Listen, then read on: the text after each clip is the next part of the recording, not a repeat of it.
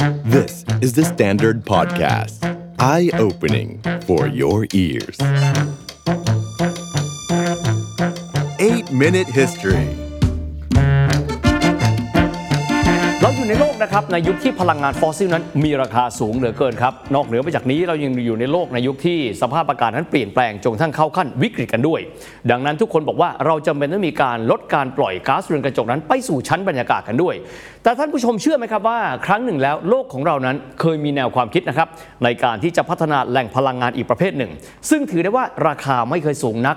นอกจากนี้ยังไม่มีการปล่อยก๊าซเรือนกระจกนั้นเข้าสู่ชั้นบรรยากาศอีกด้วย แต่พลังงานประเภทนี้ถือได้ว่ามีความสุ่มเสี่ยงครับในการที่จะพาโลกนั้นไปสู่หายนะได้ พลังงานที่ว่าถึงคือพลังงานปรมาณูหรือว่าพลังงานนิวเคลียร์นั่นเองครับ ประวัติศาสตร์ 8 นาทีในวันนี้ครับ เราจะมาคุยถึงเรื่องของวิวัฒนาการของพลังงานนิวเคลียร์ หรือว่าพลังงานปรมาณูนั่นเองนะครับ ตั้งแต่เริ่มต้นเลยที่มีนักวิทยาศาสตร์นั้น ได้มีการสังเกตการในเรื่องของปฏิกิริยากัมมันตภาพรังสี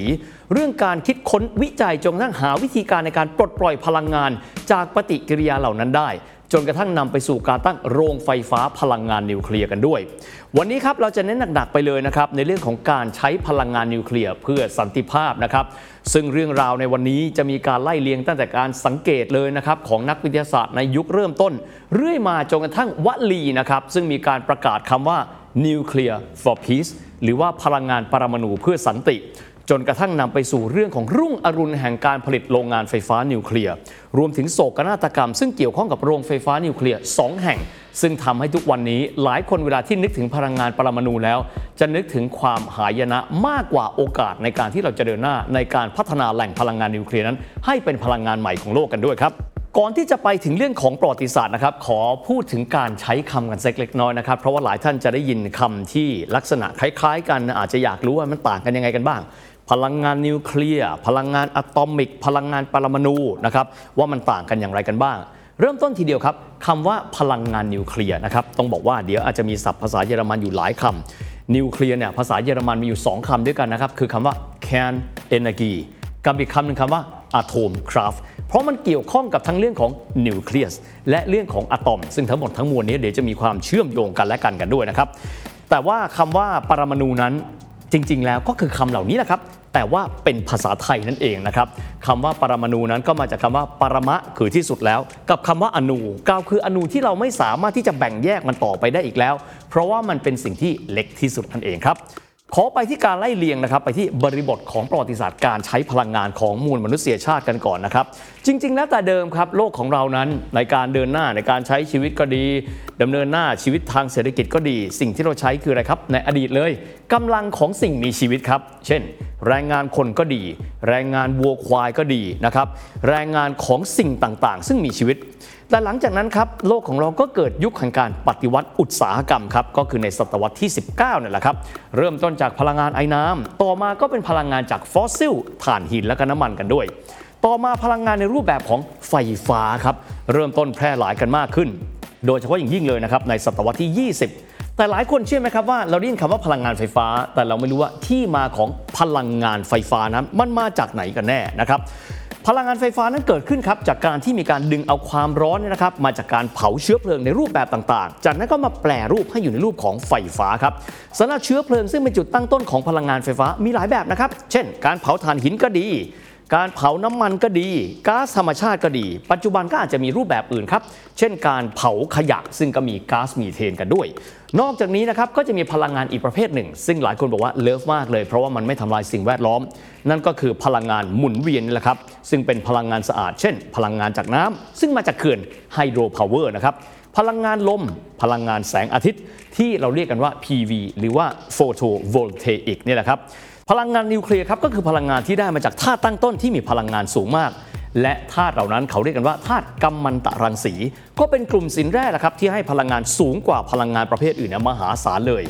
ทีนี้ครับสำคัญคืออะไรครับ ต้องมีวิธีในการดึงเอาพลังงานเนี่ยของธาตุกัมมันตรังสีเหล่านี้ออกมาใช้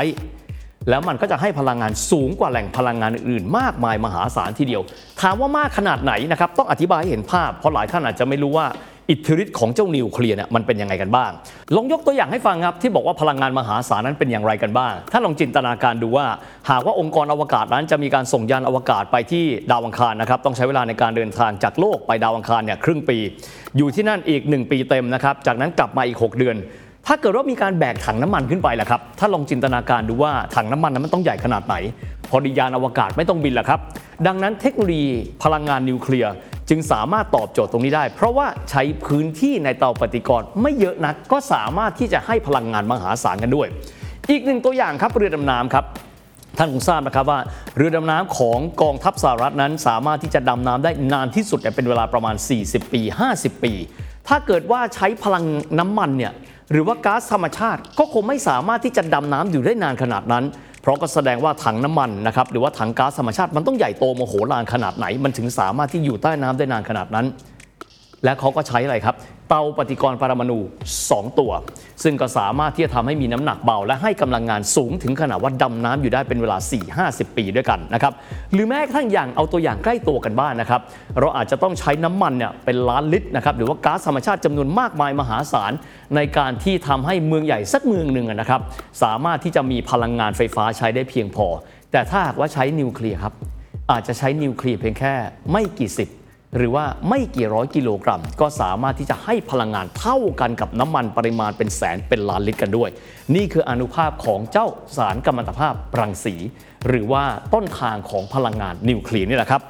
ขอไล่เรียงนะครับประวัติศาสตร์ของนิวเคลียร์ตามลำดับดังต่อไปนี้เลย เริ่มต้นจากการสังเกตการทางวิทยาศาสตร์นะครับจนกระทั่งพบปฏิกิริยากัมมันตภาพรังสี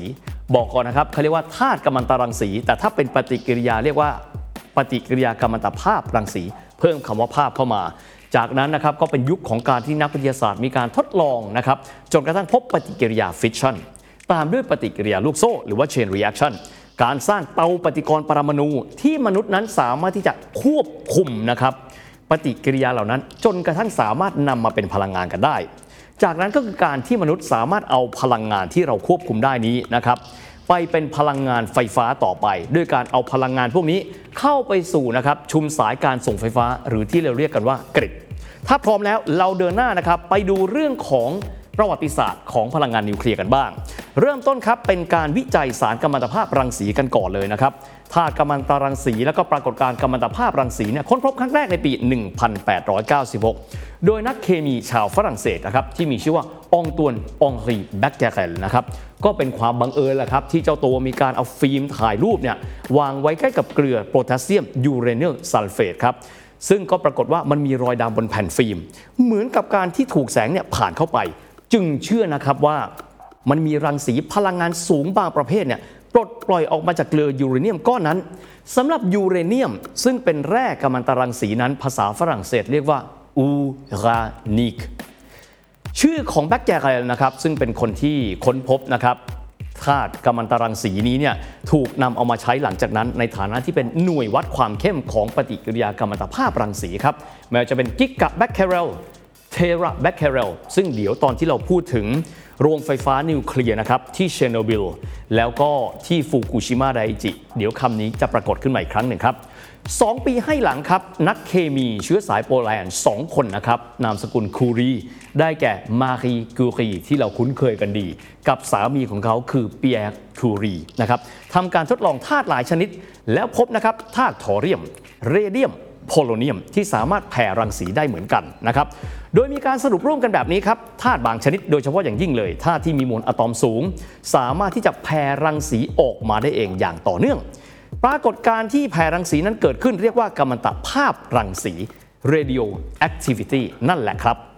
ต่อมาครับคือการที่เออร์เนสต์รัตเทอร์ฟอร์ดนะครับเป็นนักฟิสิกส์แล้วก็นักเคมีชาวอังกฤษ เขาเกิดที่นิวซีแลนด์นะครับซึ่งต่อมาได้รับการขนานนามว่าเป็นบิดาแห่งฟิสิกส์นิวเคลียร์ เขาคือคนที่มีการค้นพบสิ่งสำคัญครับ นั่นก็คือใจกลางของอะตอมที่มีชื่อเรียกว่านิวเคลียสนะครับ โดยพบนะครับว่าใจกลางของนิวเคลียสของอะตอมนั้น มีสิ่งที่เรียกกันว่าโปรตอนและนิวตรอนกันด้วย และระหว่างที่เขาทำงานครับที่มหาวิทยาลัยแมนเชสเตอร์ในฐานะที่เป็นหัวหน้าภาคฟิสิกส์ที่เขามีทีมงานเก่งๆนะครับได้แก่ฮันส์ไกเกอร์เออร์เนสต์มาร์สเดนนะครับได้มีการทำการทดลองที่สำคัญขึ้นในห้องแล็บของมหาวิทยาลัยแมนเชสเตอร์ครับ เป็นการทดลองนะครับบนแผ่นทองคำบางที่เขาเรียกกันว่า gold foil experiment ที่สามารถเจาะเข้าไปดูโครงสร้างของอะตอม ซึ่งทำให้รัตเทอร์ฟอร์ดคนนี้เป็นผู้ค้นพบสิ่งที่เขาเรียกกันว่านิวเคลียสของอะตอม คือมันมีอะตอมใช่ไหมครับ ส่วนกลางของมันก็เรียกกันว่านิวเคลียสถ้าเป็นภาษาเยอรมัน เขาก็เรียกคำว่า Kern K E R N แปลว่าแกนใน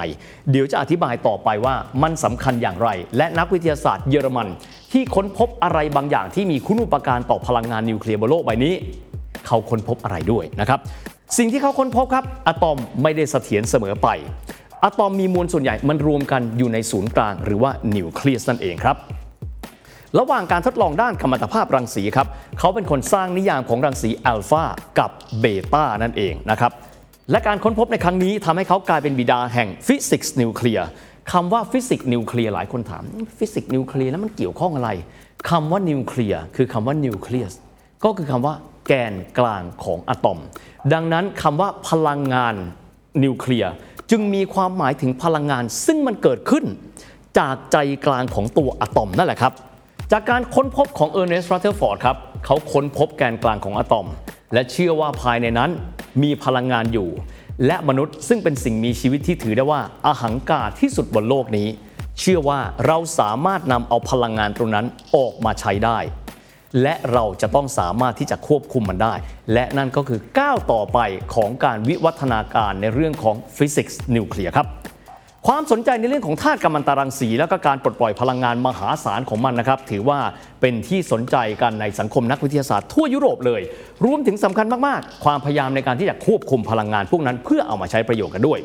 หนึ่งในชาติที่จริงจังกับมันมาก จริง ๆ ก็จริงจังกับทุกเรื่องนะครับ นั่นก็คือคนเยอรมันนี่แหละครับ ในช่วงหลังสงครามโลกครั้งที่หนึ่งนะครับก่อนที่พรรคนาซีนั้นจะก้าวขึ้นมากุมอำนาจเบ็ดเสร็จในเยอรมันครับ ในช่วงนั้นครับมีสมาคมนะครับนักวิทยาศาสตร์ชาวเยอรมัน และหลายคนในกลุ่มเหล่านี้นะครับก็เป็นนักวิทยาศาสตร์ที่ได้รับรางวัลโนเบลในเวลาต่อมากันด้วย ได้แก่ใครบ้างครับออตโตฮานลิสไมทเนอร์ซึ่งเธอเป็นนักวิทยาศาสตร์หญิงนะครับชาว Austrian Swedish เธอมีเชื้อสายชาวยิวเลโอซิลาดครับเป็นนักวิทยาศาสตร์ Hungarian เชื้อสายยิวอัลเบิร์ตไอน์สไตน์คนนี้ไม่ต้องบอกว่าเป็นใครนะครับเป็นนักฟิสิกส์ชาวเยอรมันเชื้อสายยิว และอีกคนครับแวร์เนอร์ไฮเซนเบิร์กครับรวมถึงนักวิทยาศาสตร์อีกหลายคนเลย เขารวมตัวกันเพื่อศึกษาการปลดปล่อยพลังของเจ้าธาตุที่พวกเขาเรียกกันว่า Uranium ก็คือยูเรเนียมในภาษาเยอรมันนะครับ พวกเขารวมกลุ่มกันแล้วก็บอกว่าเราจะศึกษาปฏิกิริยาตรงนี้ และตั้งชื่อทีมว่า Uranverein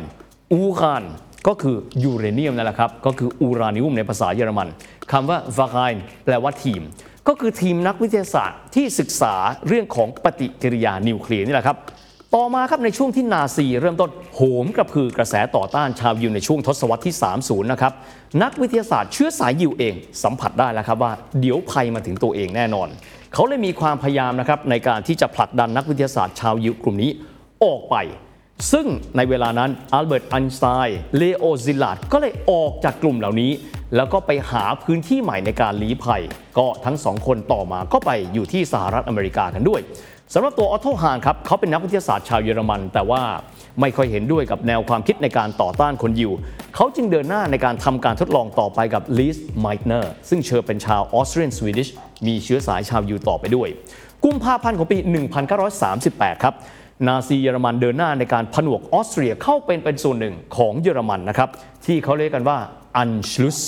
โดยลิเซอไมทเนอร์นะครับ เธอเป็นนักวิทยาศาสตร์ Austrian Swedish ครับ เธอถูกยึดสัญชาติออสเตรียไป ทำให้ตัวเธอเองกับหลานชายที่มีชื่อว่าออตโตโรเบิร์ตฟริชต้องลี้ภัยไปที่สวีเดนผ่านทางเนเธอร์แลนด์กันด้วย แต่ครับการทดลองฟิสิกส์นิวเคลียร์ของออตโตฮานเนี่ยยังเดินหน้าต่อไป และธันวาคมของปีนั้นเอง 1938 ครับ ที่ห้องทดลองวิทยาศาสตร์ของสถาบันวิทยาศาสตร์ไคเซอร์วิลเฮมพวกเขาก็คือออตโตฮาน กับผู้ช่วยของเขามีชื่อว่าฟริตซ์สตรัสมันร่วมกันทำการทดลองที่มีการยิงอนุภาคนิวตรอน เข้าไปที่ใจกลางของอะตอมของยูเรเนียมนั่นก็คือเข้าไปที่นิวเคลียสของยูเรเนียม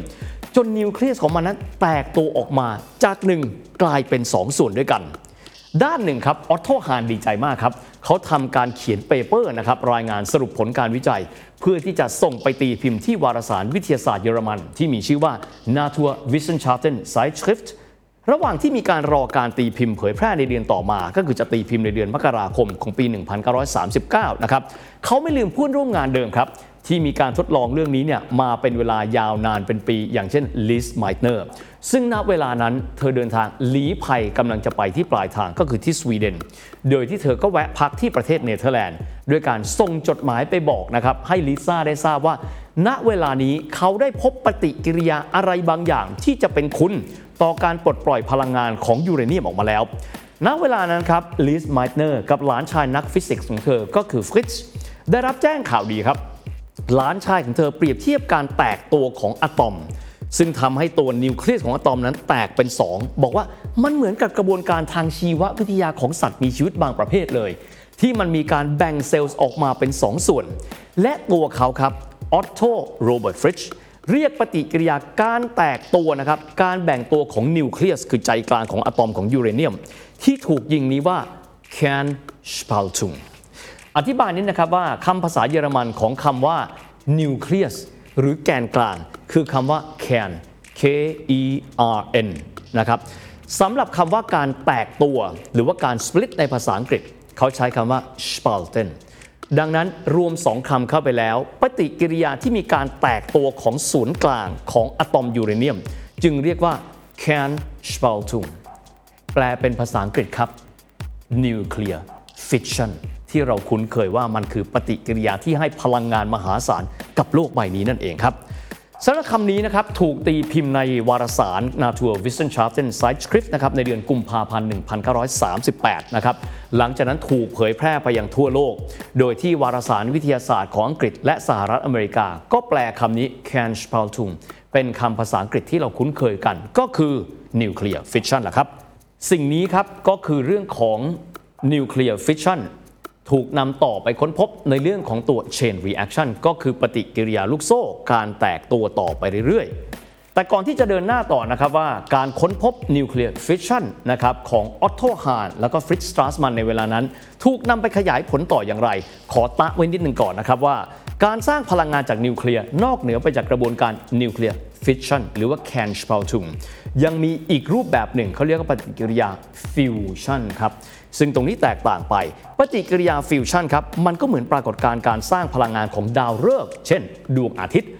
ดาวฤกษ์ก็บอกนะครับว่าเป็นดวงดาวที่สามารถผลิตพลังงานให้แสงสว่างได้ในตัวของมันเอง หลายคนจะเรียกพลังงานจากดาวฤกษ์ว่า stellar power เพราะคำว่า stellar เป็นรากภาษาละตินที่แปลว่าดวงดาว stellar power ก็คือพลังงานซึ่งได้มาจากดาวฤกษ์นี่แหละครับ ซึ่งสิ่งนี้ยังไม่ได้ถูกค้นคว้าจนกระทั่งสามารถนำไปใช้ประโยชน์ได้เท่ากันกับ nuclear fission กันด้วย กลับมาที่การค้นพบสิ่งที่เรียกว่า nuclear fission นะครับ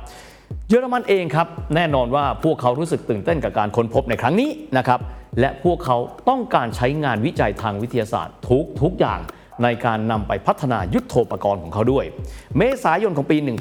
1939 ครับ 2 เดือนหลังจากที่งานวิจัยชิ้นนี้ถูกตีพิมพ์แล้วนะครับ สภาการวิจัยแห่งจักรวรรดิหรือว่า Reich f o r s c h u n g s r a t ได้มีการตั้งทีมครับเพื่อศึกษาวิจัยต่อยอด โดยมีการเปลี่ยนชื่อ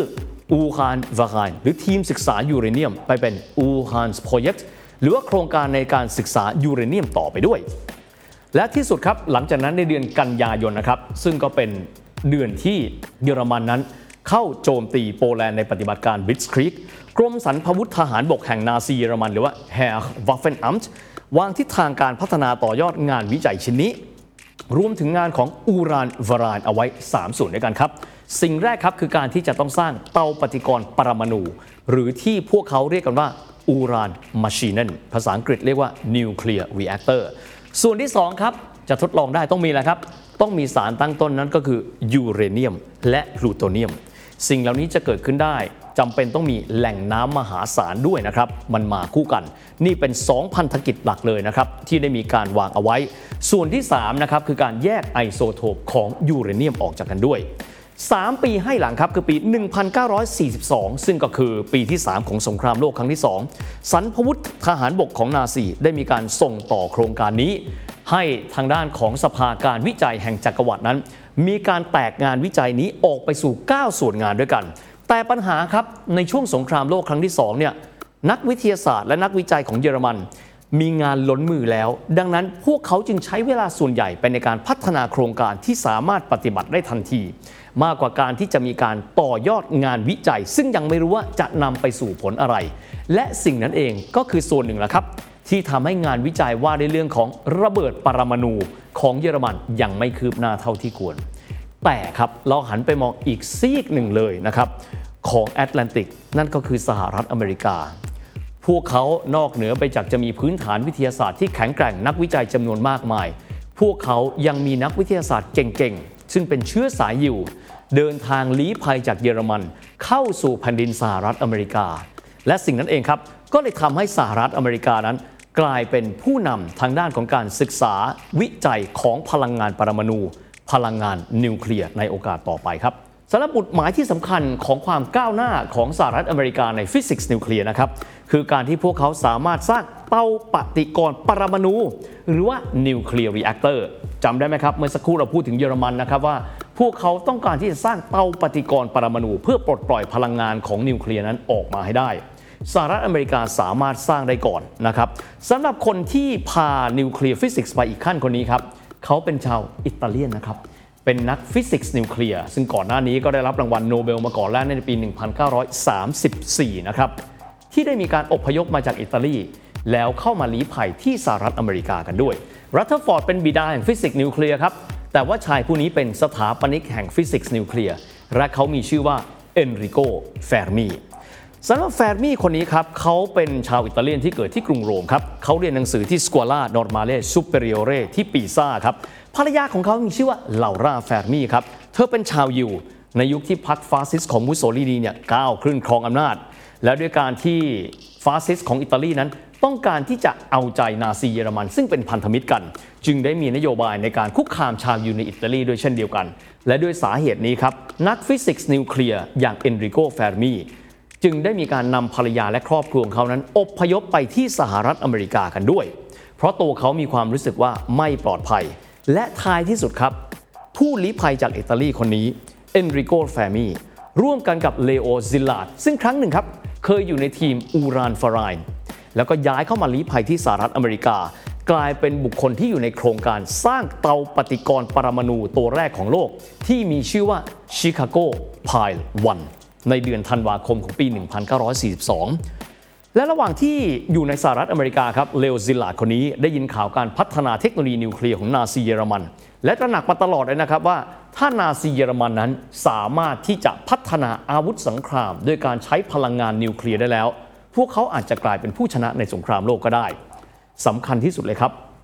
พวกเขาจำเป็นต้องมีการไปแจ้งกับประธานาธิบดีรูสเวลต์ของสหรัฐ เพื่อที่จะหาทางในการผลิตจรวดนิวเคลียร์ได้ก่อนเยอรมันกันด้วย แต่ตัวเขาครับเลโอซิลาดไม่ใช่คนที่มีชื่อเสียงโด่งดัง เขาจึงได้มีการติดต่อไปที่อัลเบิร์ตไอน์สไตน์นะครับซึ่งเป็นนักวิทยาศาสตร์ดีกรีรางวัลโนเบล บอกว่าขอให้เขียนจดหมายสักฉบับหนึ่ง และส่งให้ถึงมือของแฟรงคลิน เดลาโนรูสเวลต์ประธานาธิบดีสหรัฐอเมริกา เพื่อที่จะหาทางในการพัฒนาจรวดนิวเคลียร์ให้ได้ก่อนเยอรมันกันด้วย ไอน์สไตน์ตระหนักดีถึงภัยคุกคามในครั้งนี้ครับ จึงได้มีการร่วมกันลงนามกับซิลาดและหาทางในการส่งจดหมายให้ถึงมือประธานาธิบดีสหรัฐคือรูสเวลต์โชคดีครับด้วยการที่ไอน์สไตน์นั้นมีความสนิทชิดเชื้อกับราชวงศ์เบลเยียม ราชวงศ์เบลเยียมจึงมีการเชื่อมนะครับ ให้จดหมายของไอน์สไตน์และซิลาดนั้น เข้าไปถึงทำเนียบขาวและส่งไปถึงมือของประธานาธิบดีรูสเวลต์ได้สำเร็จกันด้วย ซึ่งณเวลานั้นครับรูสเวลต์ได้มีการตั้งโครงการนะครับเพื่อพัฒนาจรวดนิวเคลียร์ และโครงการนั้นก็มีชื่อว่า Manhattan Project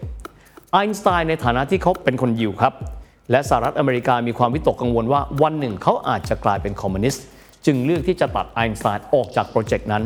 ทำให้โปรเจกต์นั้นคนที่เป็นผู้นำจึงได้แก่โอเพนไฮเมอร์ร่วมมือกันกับเลโอซิลาดซึ่งลี้ภัยมาจากเยอรมัน และก็เอนริโกแฟร์มีเดินหน้าในการพัฒนาระเบิดนิวเคลียร์ ซึ่งก็ออกมาเป็น Little Boy และ Fat Man ในเวลาต่อมาครับ The Standard Podcast. Eye opening for your ears.